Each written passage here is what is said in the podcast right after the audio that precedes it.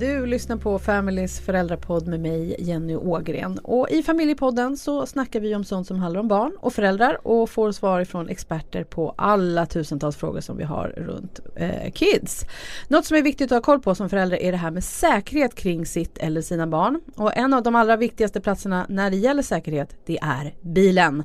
Många av oss åker bil varje dag med eh, barn. Hur viktigt är det med bilbälte? Hur länge måste man ha ett barn i bilstol egentligen?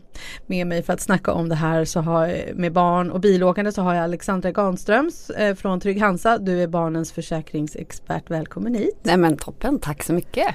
Vad skulle du säga är det vanligaste felet som vi föräldrar gör när vi åker bil med våra barn? Alltså jag tycker att vi har för bråttom. Jaha. Ja, jag tycker faktiskt det. Speciellt när vi åker långt. Mm. Det här med att vi tar inga pauser och våra barn behöver pauser. För hur roligt är det att sitta sex timmar i en bil inte eh, och inte få röra sig. Och, så att, så att det tycker jag är det vanligaste felet. Så tänk på det kommer ni alla må mycket bättre av. Ja, vi, vi ska prata lite om det här med lite långresor om, eh, ja. lite längre fram. Men om vi börjar från början då. Hur ska en, hel, en liten bebis åka i en bil? Det är ju ett bakåtvänt babyskydd. Eh, det är ju det man åker till tills egentligen huvudet sticker upp över kanten. Och när det gör det så byter man till en bakåtvänd bilbarnstol. Och just det här bakåtvänd, du hör att jag betonar det, ja. det är superviktigt. Och varför är det så viktigt? Ja men det är så här att barnens nackmuskulatur den är inte tillräckligt utvecklad förrän man är så i 4-5 års ålder. Och då orkar inte nacken hålla emot en krock. Och det blir betydligt mindre belastning just för barnet om man sitter bakåtvänd. Så det är därför man ska göra det. Mm. Därför det är så viktigt. Och nu pratade du om att huvudet ska sticka upp eh, ovanför liksom kanten. På, ja, tangera kanten på babyskyddet. Ja. Eh, och när det gör det då är det dags att byta för då har barnet vuxit ur, eller bebisen är det ju i det fallet då, vuxit ur babyskyddet och då ska man ha en bakåtvänd bilbarnstol. Och hur, hur gammal brukar barnet vara då ungefär? Alltså, det, de, alltså de är lite olika de där stolarna. Eh, alltså för mig att Alvin var han kanske nio månader eller någonting sånt när vi bytte. Eh, så att det kan se lite olika ut beroende på hur långt barnet är såklart. Precis. För det vet jag också folk pratar om, mm. Eh, andra föräldrar pratar om det här med att med, där de har långa barn, mm. när de väl sitter i den bakåtvända bilstolen. Att de bara säger men alltså nu är det ändå dags att vända på dem för att mm. de är tre år och jätte, jättelånga. Mm. Men det är fel säger du. Det ska man inte göra. Eh, det man kan göra då om man har barnet i baksätet det är att faktiskt flytta barnet till framsätet. För Jaha. där finns det oftast större plats. Så det är ett tips. Eh, men då är det ju det här med krockkudden, då måste man koppla ur den för den är fullkomligt livsfarlig för barn. Eh, om man har barnet i framsätet. Men, men det är faktiskt ett tips att göra det och, och att man också att man tänker på att, att eh, just att säkerheten går före kanske lite gnäll och gråt och sådär. Ja det är ju all, ja. inte alltid helt lätt att få in sina barn eller sitt barn i en bilbarnstol oavsett hur gammalt det är. Det mm. kan ju vara, har du några tips där hur man gör Ja, alltså vi har ju, aldrig, vi har ju alla varit där ja. skulle jag tro. Men, men det jag tänker på det är så här, var inte stressad själv. För att jag menar, är du stressad, alltså det för du över på dina barn och då blir de också så här, jag vill inte och motsträviga. Men jag tänker också att man kan var förberedd. Sätt på favoritlåten i bilen redan när du kommer till bilen. Ha med vällingflaskan, ha med favoritboken eller vad det nu är, leksaken eller så att man kan avleda dem. För mycket handlar ju om det. Jag menar barn de fokuserar ju på det som de ser någonstans framför sig. Så att jag, tror att, jag tror på avledning och att inte vara stressad det är inte himla lätt alltid att eh, försöka vara, att inte vara stressad på morgnarna när man ska iväg till förskolan ja. och skolan och allt det där. Men ja. det är ändå bra det där tipset med att sätta på en favoritlåt mm. tycker jag. Mm. För den, man har ju nästan alltid radion på. Ja men eller hur. Och att man gör det redan innan. Att du säger, mm, men du jag sätter på det här innan vi, jag ska börja bråka med, med bältet. Mm. Nu var vi inne på det lite det här med eh, fördelar och nackdelar med att sitta i, spelar det någon roll var de sitter någonstans? Eh, framsäte kontra baksäte? Nej det gör inte det, inte ur säkerhetssynpunkt. Utan man kan lika gärna sitta fram som bak. Men sen kan det finnas som sagt lite olika fördelar med beroende på vart barnet sitter.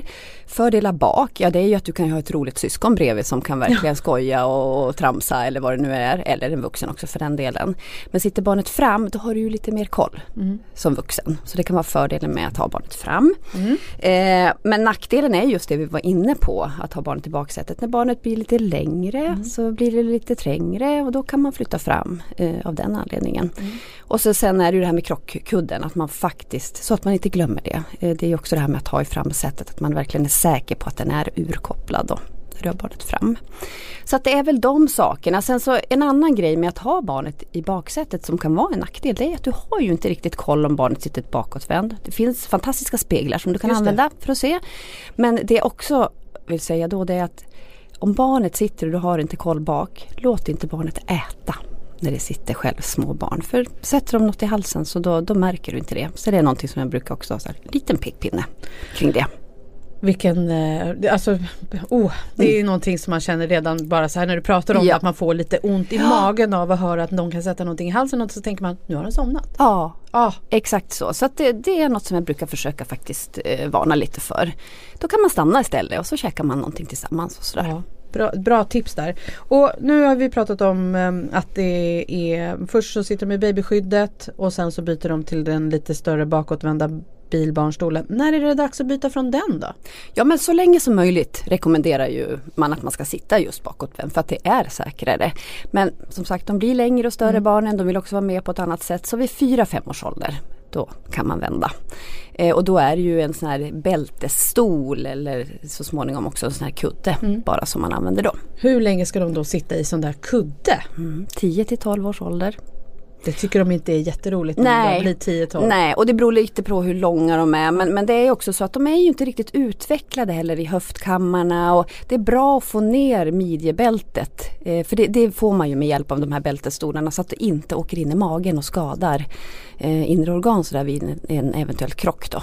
Så att det är därför man säger att de, de ska sitta så länge. Men till 10 år i alla fall absolut och det, det brukar funka tycker jag. Ja, och då kommer de ju upp lite också, ser lite bättre ut. Ja, genom exakt. Rutan. Men det handlar framförallt då om bältet över höfterna? Ja, det är det. Mm, för att mm. man inte ska skada och, då magen? Magen och även, jag ska också säga det att, att, barn behöver också kanske komma upp en bit för att just säkerhetsbältet ska, det ska ju ligga ganska nära halsen mm. så att mm. det också ligger rätt mm. där. Nu känns det ändå som att vi har lyckats sätta fast barnen i bilen, vi har koll på hur länge de ska sitta där. Men då undrar jag så här, för nu, vi var ju inne och pratade om att man ska inte stressa, man ska inte ha bråttom och de här långresorna som säkert många kommer eh, göra året runt. Eh, sådär. Så vad ska man tänka på då när man ska göra en lång resa åt något håll i vårt avlånga land. Ja, eh, nej men jag, om det går, om barnen är tillräckligt stora så tycker jag att man ska planera resan tillsammans med barnen. För ett förberett barn, det är oftast ett mer tålmodigt barn. Du vet, man vet vad man ska pausa, pausa, man kanske hittar någon rolig lekplats eller det finns något café eller någon fornlämning, ja men vad det nu kan vara. Så att om man får med barnen på vad man ska göra då tror jag att man har kommit en bra bit på väg. För då får man också in de här pauserna för egen del. Men sen så, vad tycker barnen om att göra? Har man favoritmusik, ja men spela den då i bilen eller eh, pixiböcker, mjuka böcker brukar jag rekommendera så att det inte är hårda saker som flyger runt i bilen. Precis, för ja. det, eh, hårda saker blir ju också väldigt väldigt tunga vid en eventuell krock. Det Precis. blir ju jättemycket mer vikt än vad de faktiskt väger. Eh, precis så är det. Men ladda iPaden ändå. Ja. För att det finns ju faktiskt säkerhetsanordningar så att du kan sätta fast iPaden på sätet framför så Just att den det. sitter fast. Så att det är ju klart att man kan kolla på film i bilen bara man sätter fast iPaden.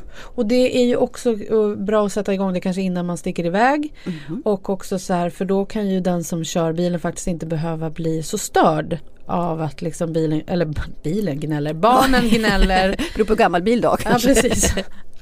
Så det är ju ett smart tips. Eh, vad finns det för andra tips för en lång resa?